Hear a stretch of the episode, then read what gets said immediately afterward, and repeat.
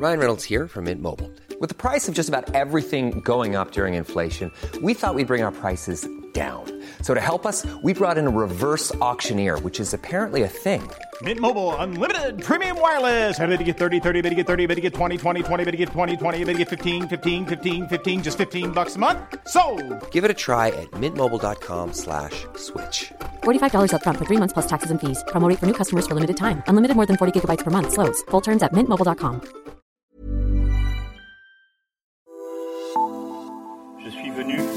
parler d'Europe. Das ist ein guter Tag für Deutschland und es ist ein guter Tag für Europa. Brexit means Brexit. Du lytter til Parlamentet, Altingets podcast om Europa. Sponsoreret af 3F.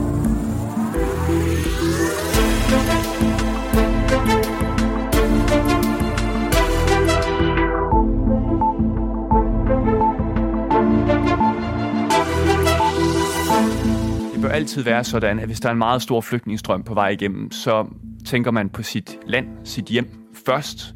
Siden da, så må man så tænke på alt muligt andet. Dansk Folkeparti er ikke i tvivl. Hvis der kommer en ny flygtninge- og migrantkrise, som den der i 2015 sendte tusinder af mennesker op gennem Europa, ja, så skal de simpelthen bare alle sammen afvises ved Danmarks grænse. Det siger DF's medlem af Europaparlamentet, Peter Kofod, som vi lige hørte her. Regeringen skal trække i nødbremsen og nægte at behandle asylsøgere ved grænsen.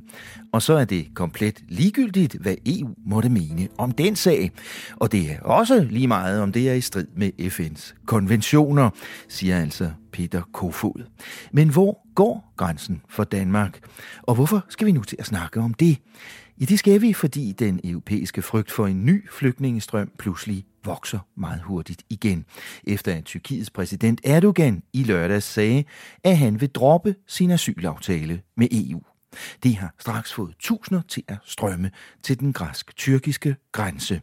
Bekymringen for, at systemet bryder sammen igen, er så stor, at alle EU's topchefer forleden rejste ud til den grænse. This border is not only a Greek border, but it is also a European border, and I stand here today as a European at your side. Those who seek to test Europe's unity will be disappointed. We will hold the line, and our unity will prevail. Vi skal nok holde sammen, vi skal nok holde ud, og Europa vil hjælpe grækerne med at holde styr på EU's ydre grænse. Det var budskabet fra blandt andre EU-kommissionens formand Ursula von der Leyen, som vi hørte her. Men kan vi regne med, at Europa er bedre rustet end for fem år siden? Dansk Folkeparti siger nej. EU har indtil videre brugt snart 20 år på at klatre rundt med den her Schengen-model, øh, som ikke har virket. De ydre grænser har været pivåbne, men man har haft utrolig travlt med at sige, at vi måtte endelig ikke gøre noget ved de nationale grænser. Så min tillid til, at Folketinget og regeringen faktisk kan gøre noget, der har effekt for Danmark, er tårnhøj. Min tillid til EU-systemets mulighed for at gøre noget som helst er ikke eksisterende. Ja, det var Peter Kofod, du hørte igen her. Ham kan du høre et længere interview med senere i den her udsendelse, hvor vi jo kommer til at tale en hel del om grænser, som du nok kan høre. Men det er ikke det eneste, vi skal tale om. Slet ikke. Vi skal blandt andet også høre fra den her meget bestemte unge klimaforkæmper. When your house is on fire, you don't wait a few more years to start putting it out. And yet, this is what the Commission are proposing today. Nej, Greta Thunberg, hun er ikke tilfreds med det forslag til en europæisk klimalov, der kom i den her uge. Om lidt kan du høre, hvorfor. Velkommen til denne uges europæiske podcast. Mit navn er Thomas Lauritsen. Parlamentet er sponsoreret af 3F, fordi Danmark fortjener færre journalistik om EU.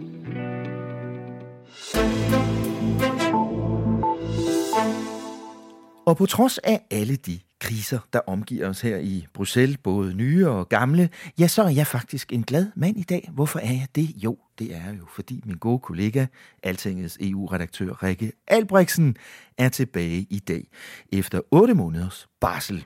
Hej Rikke, og velkommen tilbage her i studiet. Tusind tak for det. Hvordan føles det? Jeg synes, det føles godt. Det er, det er spændende at være tilbage. Vores fælles kollega Emma Quirin Holst har jo klaret det rigtig flot som din afløser i mellemtiden. Ja, det synes jeg også. Jeg har jo gået og lyttet lidt med hjemme øh, fra ammestuen, så øh, det har været en fornøjelse at, øh, at, at høre jer. Og det er, også, altså, det er jo det var aldrig for tidligt at begynde at indoktrinere sit, uh, sit spædbarn til at blive, til at blive interesseret i europæisk politik. Så, så det, det har været rigtig, rigtig fint. Det er dejligt at have dig tilbage igen, Rikke. Der er jo sket et par små ting, mens du har været væk, kan man sige.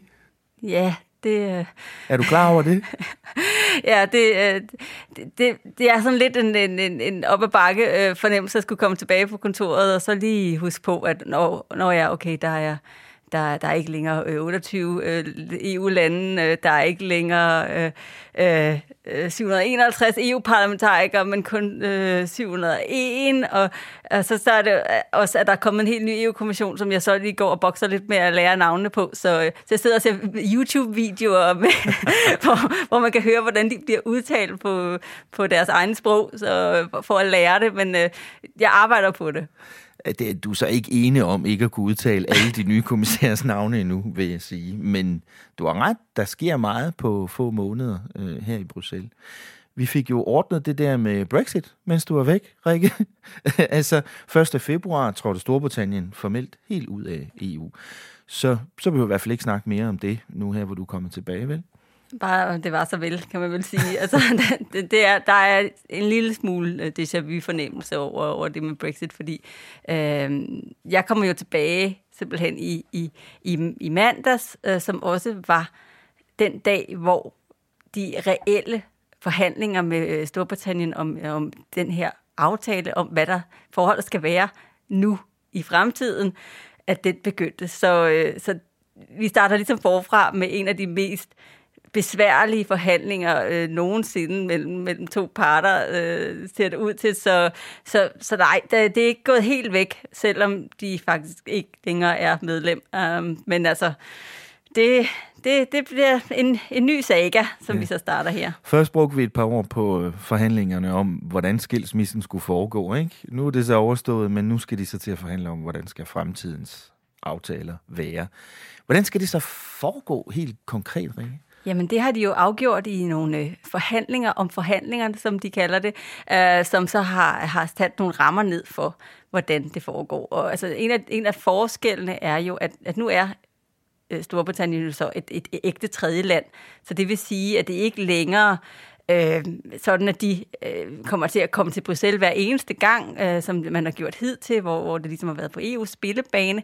Øh, nu kommer det til at være skiftende mellem, mellem øh, Bruxelles og, og London, og det kommer til at fungere sådan, at man, man tager øh, nogle forhandlingsrunder, hvor man så runder alle de her mange svære områder, som, som man skal have dækket af, alt fra øh, fisk til sikkerhedspolitik, øh, over de næste par måneder øh, med sådan to-tre ugers mellemrum. Ja. Og det der, det, der skete i den her uge, det var så, at der, der simpelthen kom øh, omkring 100 britiske embedsmænd til byen. 100? Ja, og, øh, og, og så begyndte man ellers øh, i arbejdsgrupper at, øh, at diskutere med hinanden. Og, og de Øh, de forhandlinger, de, de afsluttes så for den her gang i, her i dag, torsdag, hvor vi optager, hvor der så vil, vil, vil komme en, en preskonference med, med vores gode gamle ven Michel Barnier, som jo stadigvæk er EU's chefforhandler, øh, mm. uh, sådan som han også var under, under udtrædelsesforhandlingerne. Hvem er det så, der leder forhandlingerne for britterne?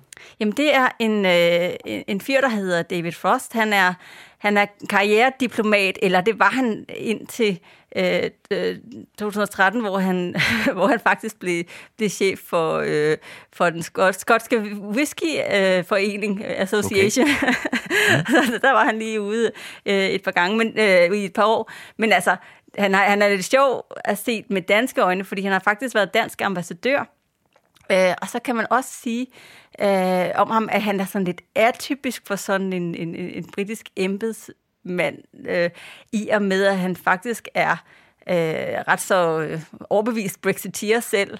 Han er ret uh, politisk i sine udtalelser. Ja, mm. han, han holdt en, en tale i, øh, i Bruxelles på, på ULB, som er, er det, det fransksprogede øh, universitet her i byen, øh, hvor han ligesom udlagde sin sådan rejse frem mod at, øh, at øh, fra at være altså pro-europæisk altså mm. ind til, øh, til at øh, blive Øh, mm. De er vældig overbevist om, at, at, at Storbritannien stod sig bedre ude af mm. unionen. Og det, det, det er meget sjovt at høre, fordi det blandt andet indebærer, at han, altså han får øh, en udstationering i Bruxelles, og, øh, og det er så simpelthen øh, herover han bliver radikaliseret, kan man sige. Og så han bliver radikaliseret i selve EU-miljøet. Præcis, øh, til at øh, ikke synes, det var nogen som helst god idé alligevel. Ja. Så, øh, og, så, og så hænger han dybt sammen med, med, med premierminister Boris Johnson, øh, Johnson, som hentede ham ind, da han blev udenrigsminister, som, ja. øh, som rådgiver,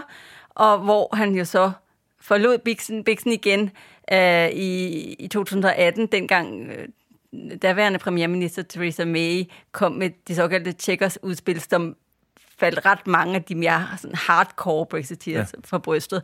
Uh, så, så var, da, da, da Boris så smækkede med døren, så, så var uh, David Frost så også ude. Mm. Men han blev så hentet ind igen, da, uh, da Johnson tog, uh, tog premierministerposten her i sidste mm. sommer.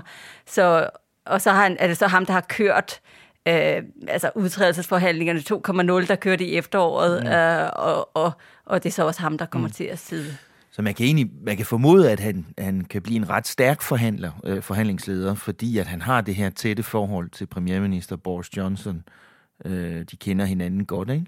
Ja, så kommer han i hvert fald også til at, øh, at, at afspejle sindelaget i London, ja. hvor der måske har været lidt mere tvivl om, hvor meget nogle af dem, der tidligere har siddet i den stol, har troet på projektet. Mm. Uh, så, så det bliver interessant at følge, hvordan dynamikken kommer til at være. Ja.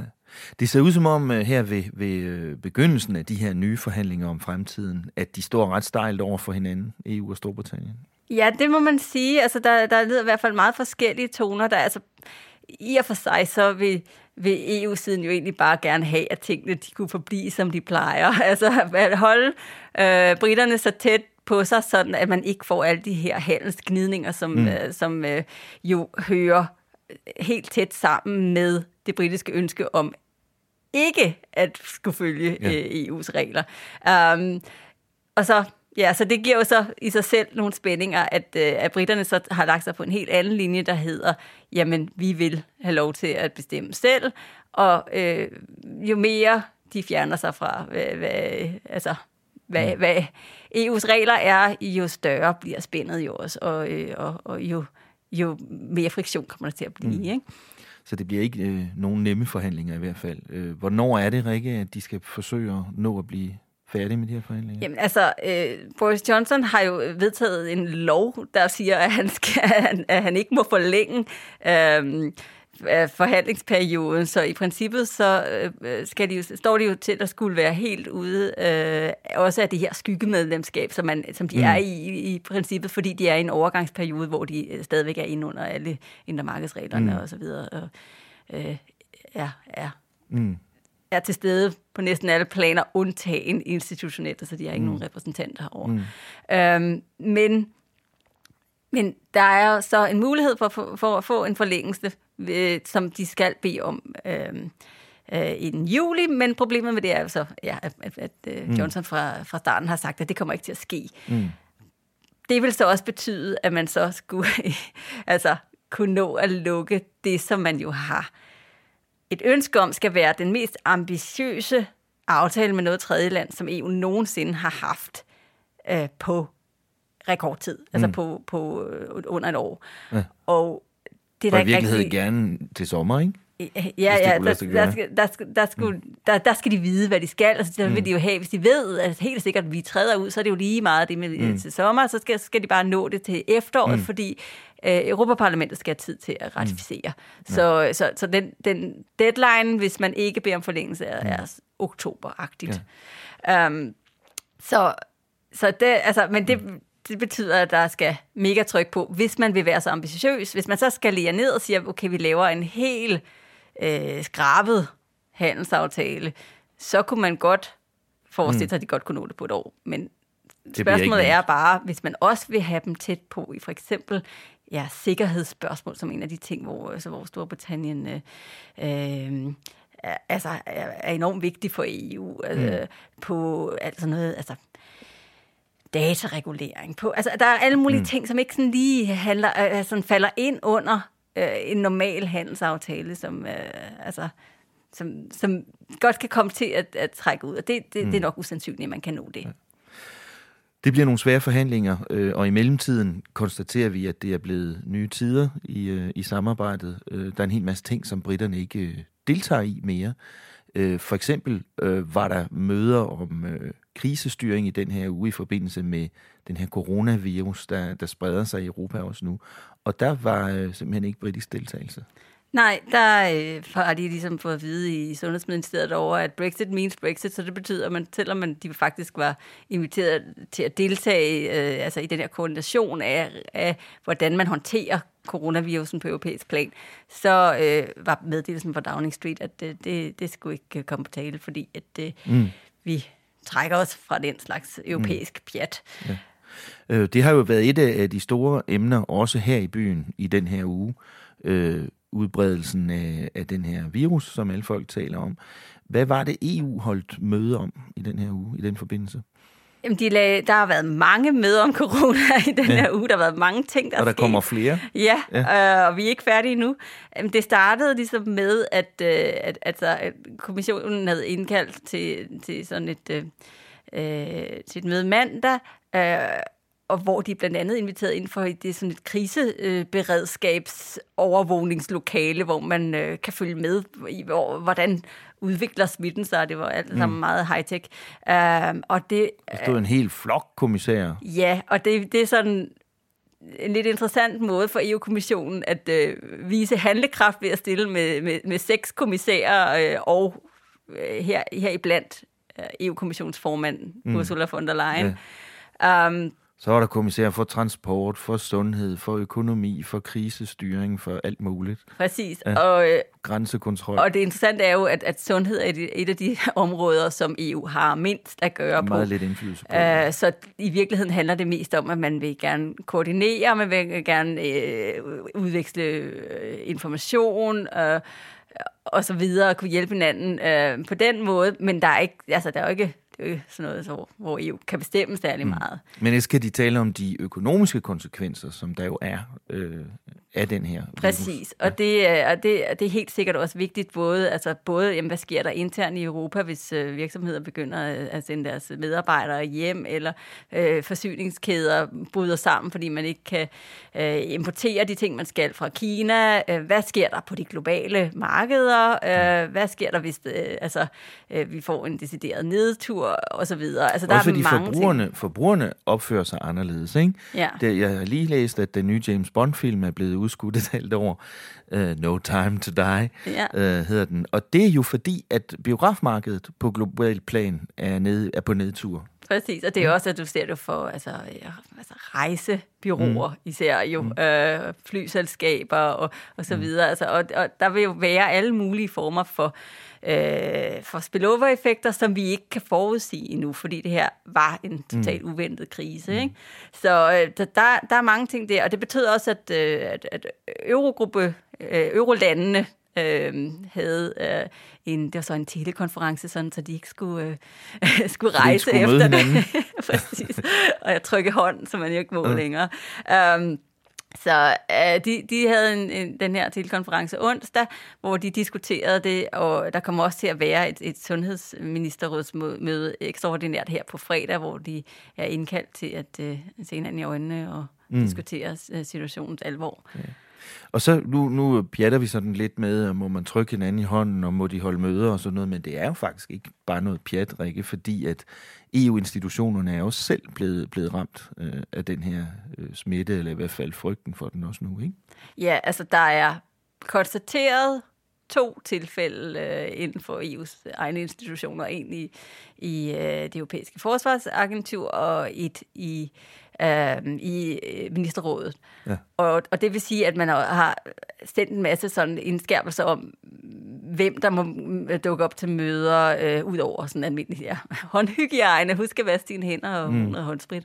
Øh, og også øh, ja, lade være med at trykke hinanden alt for meget i hænderne. Eller, mm. Og det, fran, det, det franske kindkyst er mm. også øh, under, under pres. Mm. Øh, men men der, hvor, øh, altså, og, øh, altså, der, hvor vi faktisk kan se, at det faktisk også har en, øh, en indvirkning på, øh, på, på Danmark, det er, at, at den danske miljøminister, øh, Lea Wermelin, hun skulle have været... Hun var ikke kommet til Bruxelles. Nej, hun skulle have været til møde i dag øh, hos miljøministerne, og skulle have lanceret en plastikpagt i morgen. Øh, men hun må ikke komme med, fordi hun har været i Singapore, og Singapore, Singapore er sådan øh, på en liste over sådan nogle no-go-zoner, hvor, øh, okay. hvor folk får, øh, altså, øh, folk får ligesom besked på ikke at komme, ja. hvis de har været i øh, Kina, øh, Singapore, Japan, nogle andre øh, lande, og i Europa faktisk også i, altså i Norditalien, og øh, visse regioner mm. i, i, i Tyskland, og altså, så så hun... måske lige understrege, at Værmelin, hun er ikke syg eller, nej, nej, i karantæne eller noget. Hun har bare været et sted, øh, der gør, at man ikke lige synes, hun skal komme til sådan en ministermøde her i Bruxelles nu. Det er det. Og, og Europaparlamentet, øh, hvor vi sidder i lige nu, øh, der, altså, der har de truffet endnu øh, skarpere foranstaltninger ved at sige, at de simpelthen har lukket for, for besøgsgrupper og, og andre, sådan, der, der ikke øh, øh, altså, har noget ganske særligt at skulle mm. i parlamentet. Nu er vi som journalister så heldigvis... Øh, Jamen, vi to, vi måtte jo også øh, udfylde formularer da vi skulle ind i Europaparlamentet ja, ja, vi har, øh, i dag. Ikke? skrevet under på, at vi hverken har været i Singapore eller, eller andre spændende øh, coronasteder. Hvor vi ikke har mødt Lea Wermelin for nylig eller noget som helst. Nej, ja. det må vi gerne, så længe hun ikke er konstateret smittet. Oh, ja. øhm, men, øh, men vi skulle også skrive under på, at vi ikke havde været i kontakt med nogen, vi vidste havde corona. Øhm, så, så det er spændende nok. Men det har altså bare ledt til, øh, altså, altså, til ret store problemer her i Europaparlamentet, fordi det her er jo sådan en stor demokratisk snakkemaskine, som er et, et sted, hvor øh, rigtig mange øh, events ligesom løber af stablen, som, hvor man har inviteret oplægsholdere og øh, civilsamfundet og så videre, så videre til at diskutere europæisk lovgivning, men også øh, altså, der er også besøgsgrupper fra alverdens steder mm. hele tiden, og alle de her ting er, er så blevet aflyst på ubestemt tid. Um, så, så det, altså, det, mm. de tager det meget seriøst. Altså det er klart, alt det, der jo er godt ved Europaparlamentet, at det netop er sådan et mødested for alle mulige mennesker fra hele Europa på kryds og tværs og ind og ud af dørene, det bliver lige pludselig lidt problematisk set fra sådan et smittefar-synspunkt. Ikke? Ja. ja. Men der var en, der godt måtte komme ind. Der var en gæst, der godt måtte komme ind øh, i den her uge, Rikke, og det var Greta Thunberg. Ja, altså det var... Øh det var ikke alle, der var lige imponeret af, at hun så fik lov, når nu øh, så mange andre øh, fik nej. Men der er simpelthen undtagelser for de her regler, der, der betyder, at, øh, at hvis et, et udvalg i parlamentet inviterer en, øh, altså en mm. gæst, øh, så må de gerne komme. Mm. Og hun var inviteret specielt, fordi at, øh, at EU-kommissionen i den her uge øh, mm. fremlagde øh, sit mm. forslag til... Hun var en, på besøg i Miljøudvalget, ikke? Ja, I Europaparlamentet. Ja. Til sin, øh, til, at EU-kommissionen fremlagde sit forslag til en mm. klimalov, øh, hvor øh, Greta Thunberg så faktisk først var inviteret over for at diskutere den med kommissionen. Og så... Hun var simpelthen med til kommissionsmødet. Vi ja. så billeder af, at hun sad ved siden af Ursula von der Leyen. Ja, og så, og så gik hun direkte over i parlamentet og trashede den aftale totalt. det gjorde hun nemlig. Og hun holdt pressemøde nogenlunde samtidig med, at Ursula von der Leyen gik Eller nej, hun talte ind, inde på mødet. Hun talte i parlamentet, øhm, ja. Men det blev så transmitteret. Med, at von, von der Leyen ja. hun stod og præsenterede det. Så det var sådan lidt, øh, ja. det var lidt uheldigt, fordi hun var meget kritisk. Hun var nemlig ikke glad. Uh, hør lige her, hvad hun for eksempel sagde. When your children set off the fire alarm, you went outside, took a look and smelled the air. And you stated that, yes, the house is actually burning. This was no false alarm. But then you went back inside, finished your dinner and watched your movie and went to bed without even calling the fire department. Vi ringede ikke til brandvæsenet, Rikke, selvom øh, klimahuset brænder, siger Greta Thunberg. Øh, hun er vred over EU's nye øh, klimalov. Ja, det kan man godt sige. Altså, hun er skuffet og vred. Um, Hvad er det, den går ud på? Skal vi lige opsummere det? Hvad er hovedpointen i at lave sådan en klimalov nu? Jamen, det er jo at lovfeste det mål om, at EU skal være klimaneutral i 2050 og det altså på den måde, så, øh, så, så ligger man nogle bindinger på, at, øh, at der skal vi nå hen, fordi så vedtager vi, at sådan skal det være. Ikke? Øhm, det, hun er sur over, det er, at man gør det uden at skrue op for de delmål, som der så er på vej derhen. Fordi vi har allerede nogle, øh, nogle bindende mål for, for 2030, men der er altså der er stor, stor overbevisning om, at det her mål, som hedder 40 procents reduktion, er alt, alt, alt for lavt. Uh, fordi det i princippet, altså det kan vi opnå nærmest gratis ved at sidde på den, vores lade. Uh, mm. Altså så, så det skal skrues altså, forholdsvis meget op. Mm. Um, også for, at, altså, hvis man, at, at det skal være realistisk, at vi når på en øh, mm. altså på sådan et spor, der kan lede os hen til mm. reelt klima. Og det har kommissionen jo faktisk sagt, at det er også deres ambition, men det står ikke i det her forslag, der, der er kommet nu. Det er det, og det er det, som rigtig mange er rigtig trætte af. Mm. Ikke? Og det, øh, altså, der, der er den officielle øh, grund til det er, at der øh, mangler at blive lavet nogle konsekvensanalyser af, at hvad kommer det her egentlig til at mm. At ja. betyde. Ja. Øh, og det, det er sådan det skal man jo udforme, udforme det er, det er en del af den måde, man laver EU-regler på, at der skal være sådan nogle konsekvensanalyser. Mm. Øh, men altså, der ligger jo også nok noget og rumler bag øh, i forhold til, at øh, der er nogle lande, som, øh, ja. som har svært ved det her. Man kunne i hvert fald godt have en mistanke om, at det også er et forsøg på at vinde lidt tid af politiske årsager ude i, øh, i nogle af medlemslandene, især øh, Polen, som jo i december, da det her blev diskuteret på et topmøde, det talte vi også om dengang her i podcasten, Emma og jeg, øh, der var polakkerne altså ikke villige til at indgå en aftale om det her endnu. Øh, og, og tanken er lidt, at vi lige skal forbi det polske præsidentvalg, som øh, kommer her i maj måned, øh, og så kan vi vende tilbage til det og måske få polakkerne med på en, øh, på en aftale. Ikke? Øh, men uanset hvad årsagen er, så er det jo en forsinkelse, det her. Ja, og det giver nogle konsekvenser mener lande som Danmark og ret mange andre, der de har skrevet sådan et, øh, der er 12 lande, der har skrevet et, et, mm. et bestemt brev til, til, øh, til, til Frans Timmermans, som er, som er øh, Green Deal-kommissær. Green Deal-kommissær, kli, klimasar. Ja, ja, klimasar. Ja. øhm, fordi at de ser det som stærkt problematisk, at der så formodentlig først kommer øh, noget reelt forslag fra EU-kommissionen en gang i juni, måske først efter sommerferien. Og så skal det jo ligesom altså besluttes først, og det mm. tager jo noget tid i det her ja. system. Det kan man aldrig vide, hvor hurtigt går. Og det øh, betyder, at EU så ikke står uden en, øh, et ambitiøst mål at byde ind med, når der er klimatopmøde i november i Glasgow. Mm-hmm. Uh, og det er man ikke særlig tilfreds med. Ja. Det er jo altså også et meget vigtigt forslag for kommissionen, det her. Det, det er et vigtigt principielt forslag for Ursula von der Leyen. Ja, fordi hun er den her Green Deal øh, dronning, som, øh, som har gjort det til sådan sin ledestjerne for, ja. øh, for sin kommission. Øh, at den skal være vældig, vældig grøn. Ikke?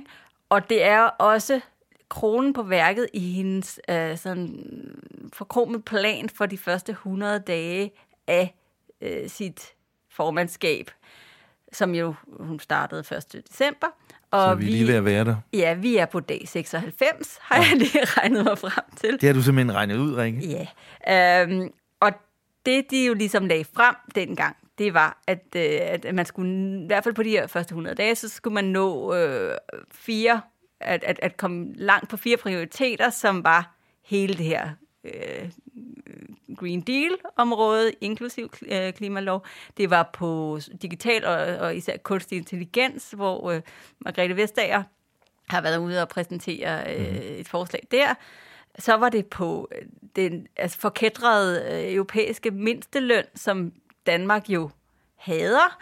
Uh, og så var det på øh, ligestillingsområdet, så hvor, hvor EU-kommissionen her i dag torsdag så præsenterer en, øh, en ligestillingsstrategi, og herunder et, et forslag til, øh, hvordan man kan øh, gøre det bindende for landene at, øh, at, at være mere gennemsigtige i deres løndannelse, så man, sådan at man får afklaret, hvorfor er der det her 16 procent mm. løngab mellem mænd og kvinder. Ja. Øh, det er ikke selve forslaget, der er kommet endnu, men det er, man har i gang sat mm. øh, høring af det, så kommer det så senere på året. Mm. Og det var ligesom de ting, som hun for alvor kridtede banen op med, og, og det har hun så ja, lige, lige nået inden de 100 dage. Det er jo lige noget, ja. Men en ting er jo, hvad man planlægger, når man tiltræder som ny kommission. Det er ligesom, når en ny regering øh, tiltræder.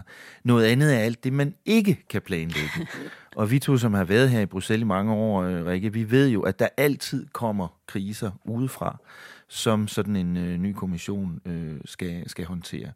Øh, og det skal man, kan man roligt sige, der også er i øjeblikket. Vi har allerede talt om en af dem, øh, coronavirus, som allerede får, og formentlig den kommende tid, øh, kommer til at få endnu mere indflydelse på vores økonomien og øh, alle mulige andre diskussioner i Europa.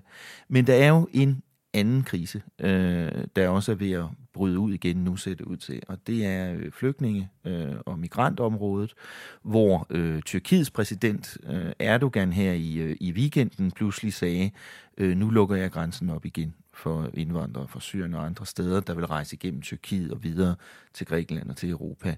Han har ellers holdt mange af dem tilbage i tyrkiske lejre i flere år nu. Det kan vi lige vende tilbage til, øh, hvordan det foregik. Men konsekvensen var bare ret hurtigt i begyndelsen af den her uge, så tusinder af migranter igen øh, stillede op ved grænsen i, øh, i Grækenland. EU's ledelse tog konsekvensen meget hurtigt øh, og rejste ud i tirsdags. Ursula von der Leyen, som vi lige talte om, men også rådsformanden Charles Michel og parlamentets formand øh, Sassoli.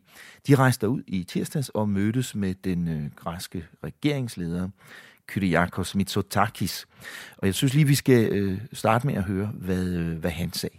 Greece expects tangible solidarity from the European Union. And I can tell you, the presence of the entire European leadership here at the outer borders of the Union sends a clear signal to everyone. But let's be honest. Europe has not been up to the task of dealing with the migration crisis. I hope this crisis will serve as a wake up call for everyone to assume their responsibilities. Mitsotakis, den øh, græske regeringsleder, han siger her, det er ikke godt nok, det Europa har gjort på øh, asyl- og indvandringsområdet. Hvorfor siger han det, Rikke?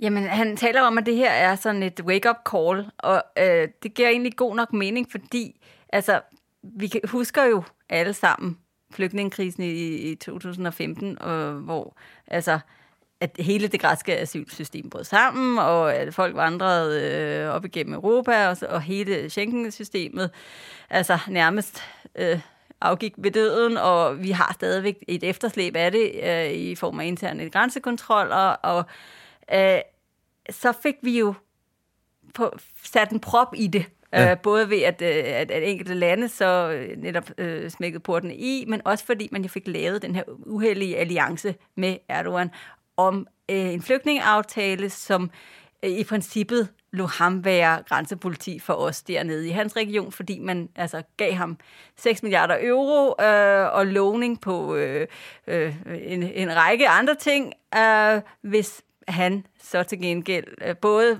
patruljerede bedre øh, på sin side, men også tog dem tilbage, øh, som ikke havde et altså, decideret asylkrav, der var betinget af, at de ikke, altså, at de ikke var øh, personligt forfulgt i Tyrkiet, mm. fordi man, man, man øh, godtog Tyrkiet som et sikkert tredjeland, som man gerne så må sende folk tilbage til. Mm. Og det fik så antallet af mennesker, der kom til at falde drastisk, ikke? Ja. Øh, men det var men, jo også ligesom sådan... Øh, men det, der skete, så, var jo så bare, at så skulle vi jo rydde op bagefter, ikke? Så, øh, og, og her var vi allerede i en situation, hvor man havde prøvet på at indføre øh, kvoter øh, for, for øh, omfordeling af flygtninge og så videre, så videre. Og det her var blevet ekstremt betændt. Mm. Øhm, og selvom man øh, fik gjort en helt, altså forholdsvis meget på de ydre grænser, man fik besluttet, der skulle øh, altså laves et, et ægte øh, altså grænse- og kystvagtskorps og så videre, så videre, som så ikke er trådt i kraft endnu. Det er mm. så lidt problematisk for grækerne. Mm. Øhm, og sådan noget. Men så man fik ikke ryddet op i selve asylsystemet. Man, der kom en, en stor asylpakke, øh, som så har været strandet lige siden. Mm. For, især fordi, at det, altså det handler om, at, man, at der, der ligger en, øh, en tung omfordeling mm. i den her øh, aftale, ja. som lande bare ikke kan lide. Og der er altså også et formentlig snart et, et, et, et nyt forslag på, på trapperne fra den nye kommission på det område, ja, men det vil jo udløse nye, meget, meget svære diskussioner. Ja, det er rigtigt, men, det, men problemet er jo så bare, at man har haft de her fire år, ja.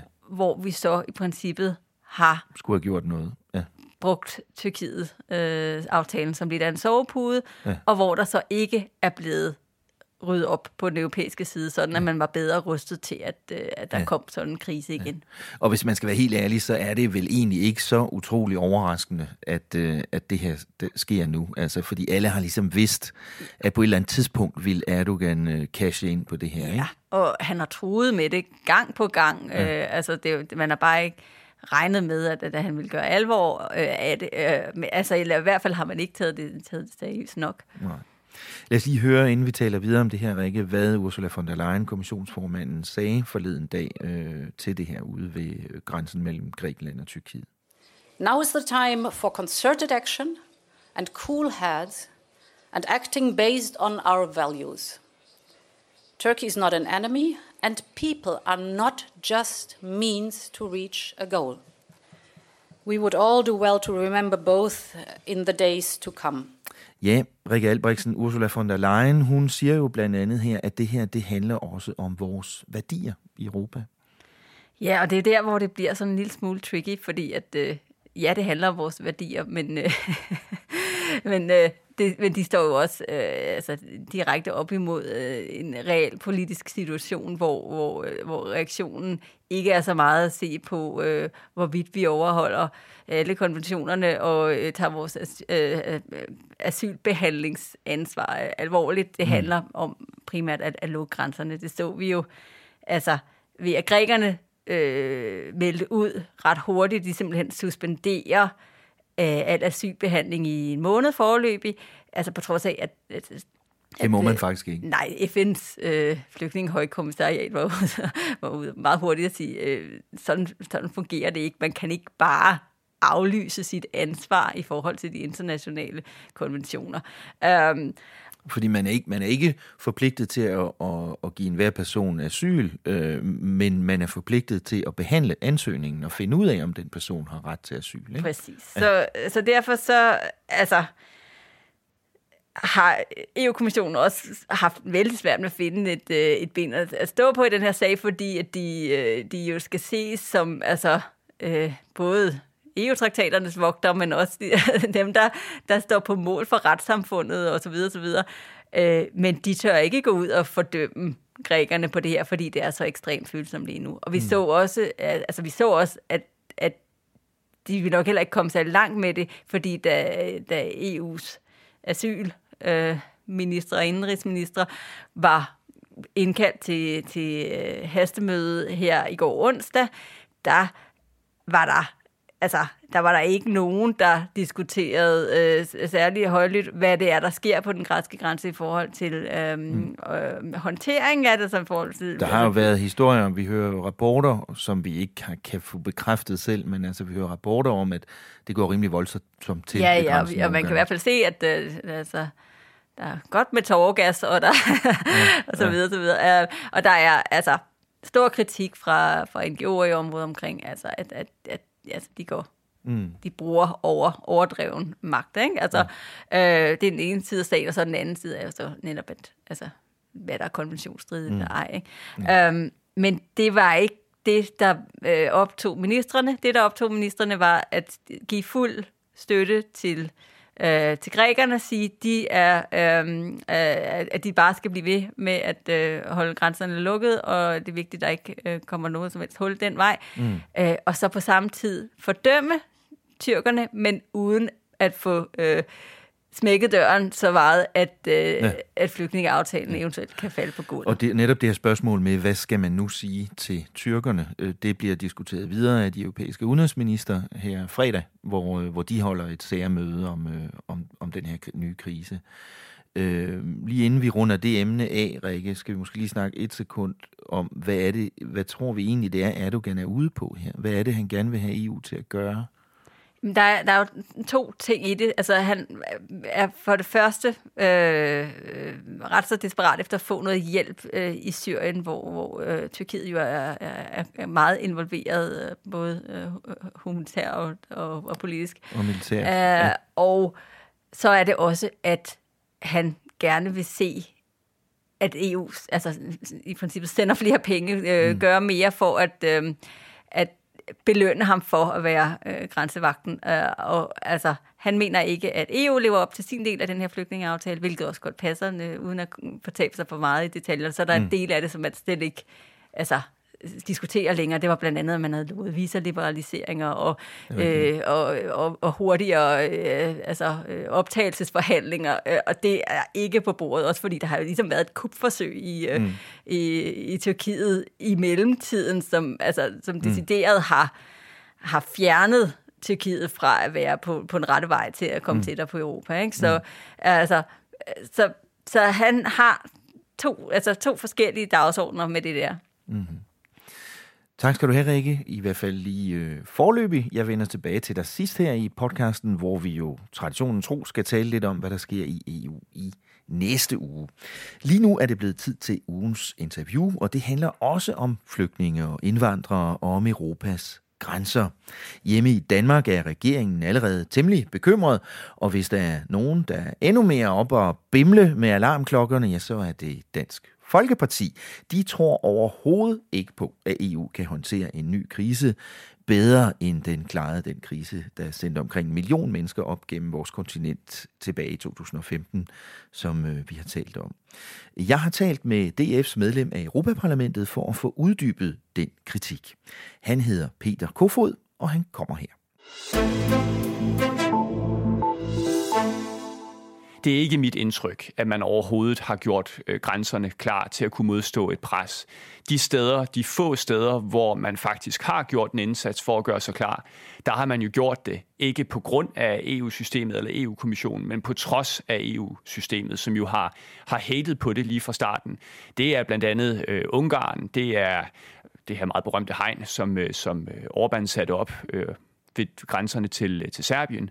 Øh, Bulgarerne har gjort noget op af den tyrkiske grænse, selvom de jo faktisk ikke er en del af, af Schengen. Grækerne har gjort noget. Øh, jeg tror, man skal ikke... Det er ikke altid lige til at sige, hvor velfungerende øh, det er. Italienerne og franskmændene har også gjort noget. Mm. Men men det er i hvert fald ikke EU, der skal have nogen som helst fortjeneste, hvis det viser sig, at man er bedre forberedt, end, øh, end det ser ud lige nu. Hvad med de her beslutninger, der er blevet taget øh, de sidste par år om et europæisk grænsekorps med op til 10.000 mand og sådan noget? Jamen, jeg betragter det overhovedet ikke som noget, der kommer til at øh, fungere. For det første, så er det jo noget, der først implementeres langt ud i fremtiden. For det andet, så er det jo uvist, hvad det her i virkeligheden kommer til at betyde. Altså en stor del af de her vagter kan jo være tilkaldevagter. Så dem, man regner med i den her pulje, jamen det kan også være, det kan også være den øh, ansat, politiansatte, der sidder i Kastrup Lufthavn og, og tjekker pas. Så reelt kommer det ikke til at betyde særlig meget, det man har gjort i forhold til at sikre de ydre grænser. Det kommer til, slet ikke til at stå mål med det, man i øvrigt har stillet borgerne i udsigt. Altså i 2015, der sagde man dengang, at Europa var ved at sande til. Nu har vi lært af det her, og nu vil man tage det alvorligt. Det har man jo altså, tydeligvis ikke. I stedet for så har man lavet en studehandel med Erdogan, og man har lavet en studehandel med nogle libyske krigsherrer, som så holder folk tilbage. Så de facto har man jo bare udliciteret sig ud af problemet, men man har ikke løst det overhovedet. Mm-hmm. Hvad synes du, at EU burde have gjort? EU er nødt til, Europa er nødt til at tage kontrollen tilbage over de ydre grænser, og det gør man meget effektivt ved at sikre dem, så folk ikke bare kan træde ind over dem. Altså man er nødt til at have så sikker grænsekontrol ved de ydre grænser, at folk ikke bare kan vandre ind i Europa. Og det er man nødt til selv at have ansvaret for. Altså det er ikke noget, man sådan kan sige til Erdogan, vil du samarbejde med os om at gøre det. Fordi det vil Erdogan selvfølgelig kun, så længe det er Erdogans interesser. Og man giver ham jo Jamen, hvis man skal sammenligne det her med, med en parcelhusgrund, så svarer det jo til, at man giver naboen, som i øvrigt er sur på en, en håndgranat, og så stiller man sig over på den anden side af hækken, og så må man ellers vente på, at naboen kaster håndgranaten over på ens egen side, på ens egen parcel igen. Og, øh, og det er det, EU har gjort i forhold til Erdogan, og det er den situation, han udnytter groft lige nu, og det er det, vi har advaret imod. Det har jo fungeret i nogle år, kan man sige. Jamen, det den synes, aftale med Tyrkiet? Det synes jeg, man kan diskutere, om det har. Altså, øh, grækerne har ikke formået at udnytte det her system øh, i, i tilstrækkelig grad. Man har ikke formået at få de hjemsendelser igen, som var håbet i sin tid, altså i den størrelsesorden, man havde håbet på. Det er ikke blevet til særlig mange hjemsendelser. Til gengæld, så er der et sted, hvor der er leveret på aftalen, og det er jo betalingen. Altså det er måske det sted, hvor aftalen bedst lever op til succeskriteriet. Det er, hvis det er et succeskriterie, at man har delt en, en hulens masse penge ud til Erdogan, som vi i øvrigt har foreslået, at man skal, øh, skal se på. Mm-hmm. Nu er det så, så vidt jeg ved, at de penge øremærket til øh, projekter for flygtninge, der er i Tyrkiet, så det er ikke Erdogan, der får dem i hånden. Men man kan jo så diskutere, hvor godt man har mulighed for at kontrollere det i den, i den tyrkiske stat, hvordan de penge de så reelt kommer frem, hvis de nogensinde kommer frem. Jeg tvivler. Øh, grænsekontrol er en ting, man begyndte at tale meget om, øh, som, som du sagde i 2015, at man skulle gøre bedre ydre grænser. Noget andet er jo, hvad skal man sige, den europæiske asylpolitik, fælles asylpolitik, ja. hvor man også sagde, jamen det system her, vi har, det der bliver kaldt Dublin-systemet, øh, ja. som er en fælles øh, asylpolitik, det fungerede ikke godt nok. Øh, der er jo heller ikke rigtig sket så meget der. Nej, altså ikke en tødel. Øh, i øjeblikket kan man sige, at den nye udvikling er jo et nye svenske kommissær, Ylva Johansson, som jeg jo et, ved flere lejligheder jo kommet til at støde sammen med i parlamentsregi. Øh, hun rejser i øjeblikket rundt til hovedstederne og spørger stats- og regeringscheferne, hvad prioriteterne er på det her. Og øh, det eneste, jeg tror, hun får ud af det, det er, at hun vil finde ud af, at medlemslandene er ekstremt delt i de her spørgsmål.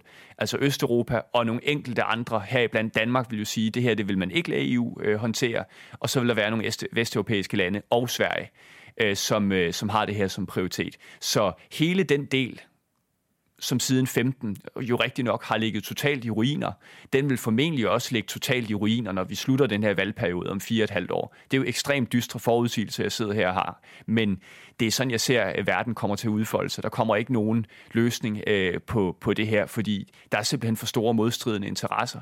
Og man kan ikke tage det her ud af nationalstaten, efter min mening. Så jeg vil også kraftigt bekæmpe det, hvis det her det kommer til at inkludere det, som jeg tror, et flertal i Europaparlamentet meget gerne vil have, en fordelingsnøgle. For det vil være fuldstændig uansvarligt.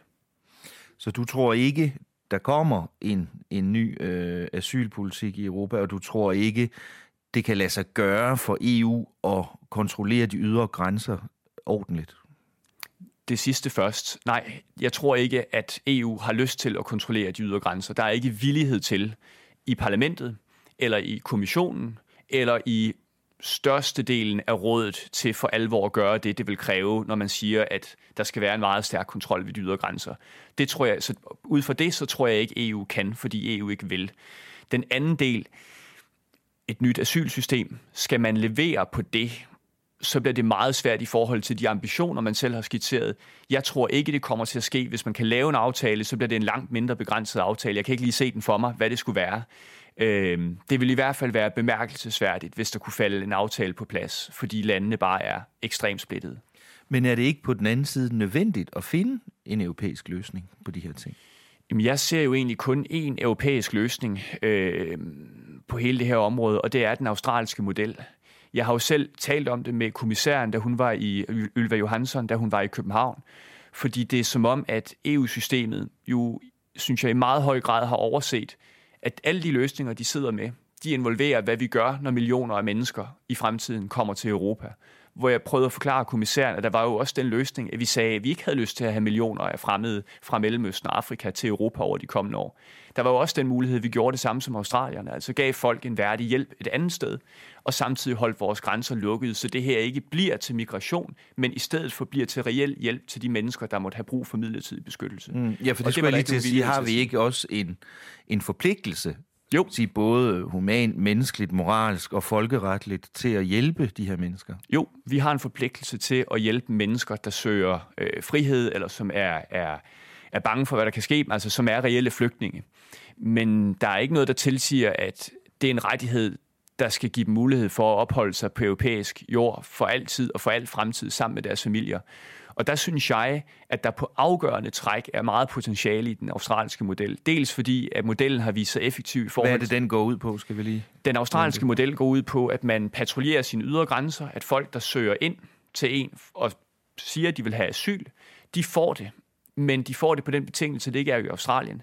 Det er på en, det er på en ø, øh, hvor man ikke får stillet australsk øh, opholdstilladelse og statsborgerskab og familiesamføring i sigt på længere, på længere sigt, som man gør i Europa i dag.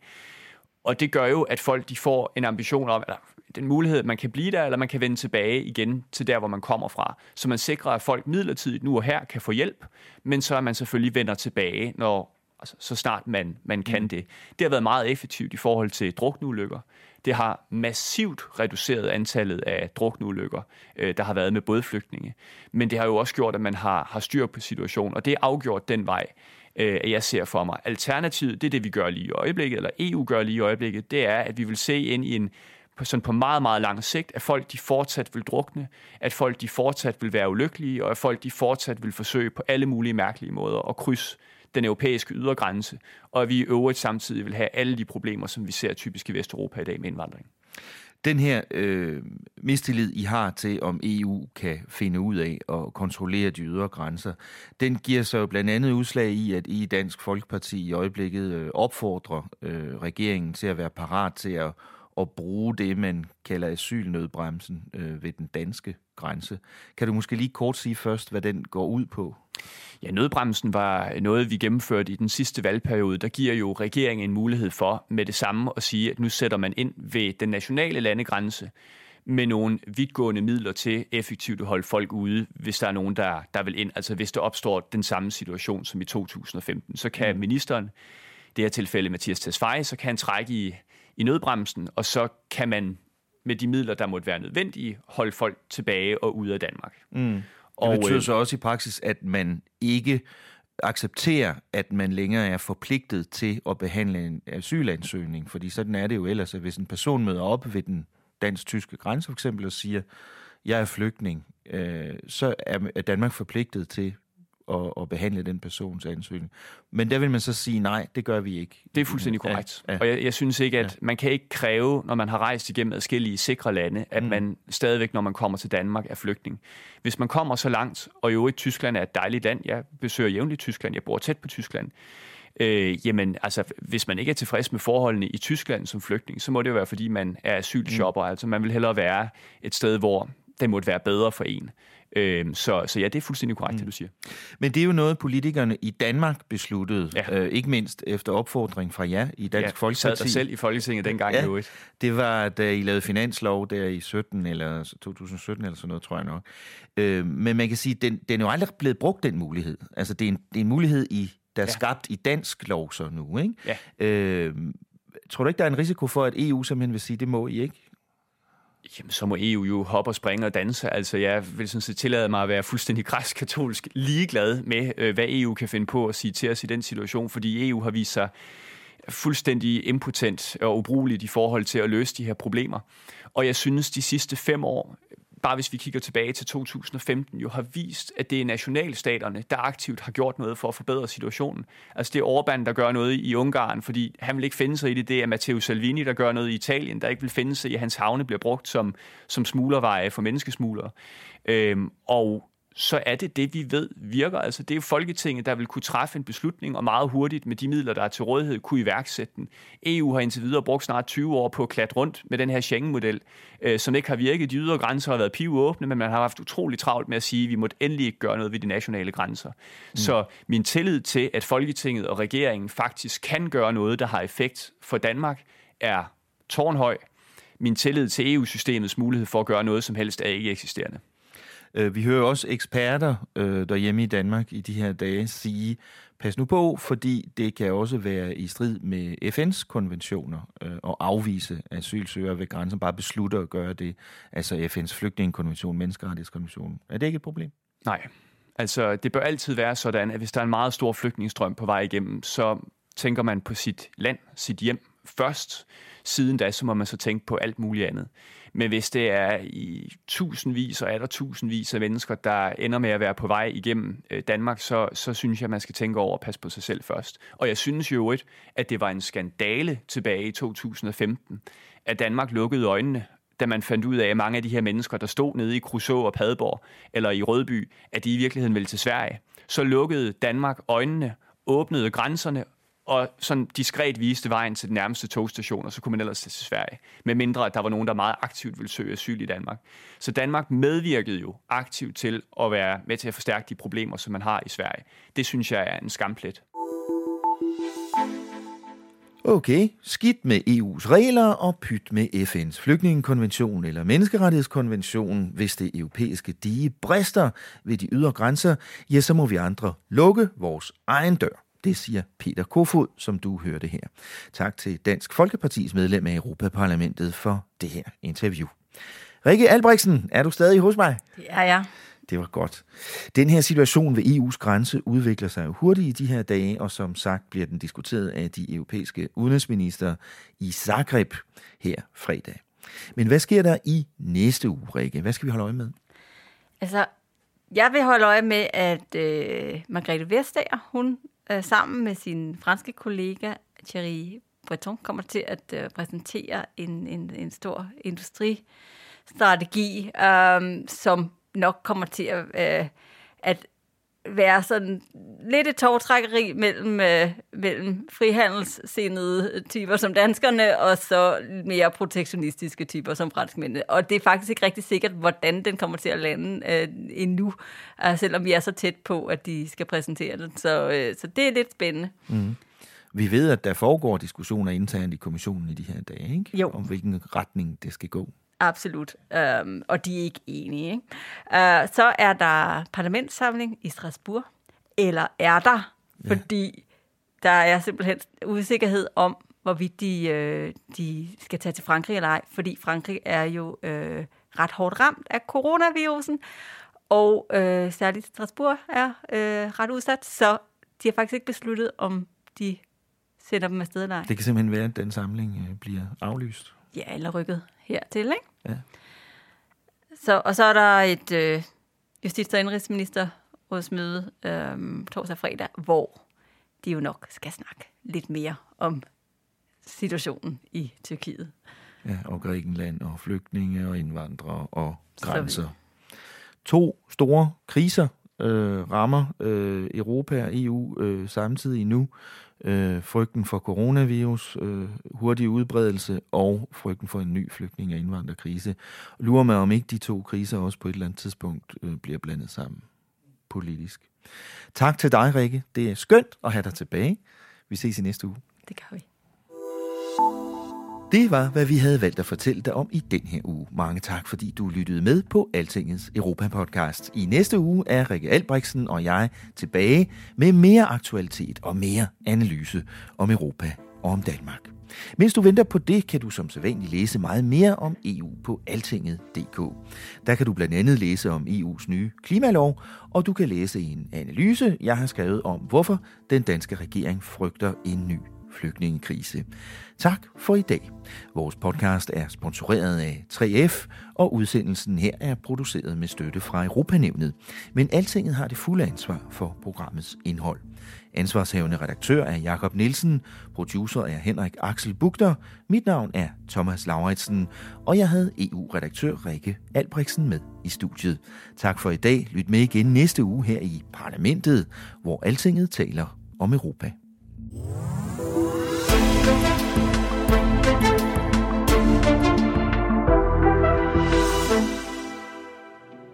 Parlamentet er sponsoreret af 3F. Fordi Danmark fortjener færre journalistik om EU.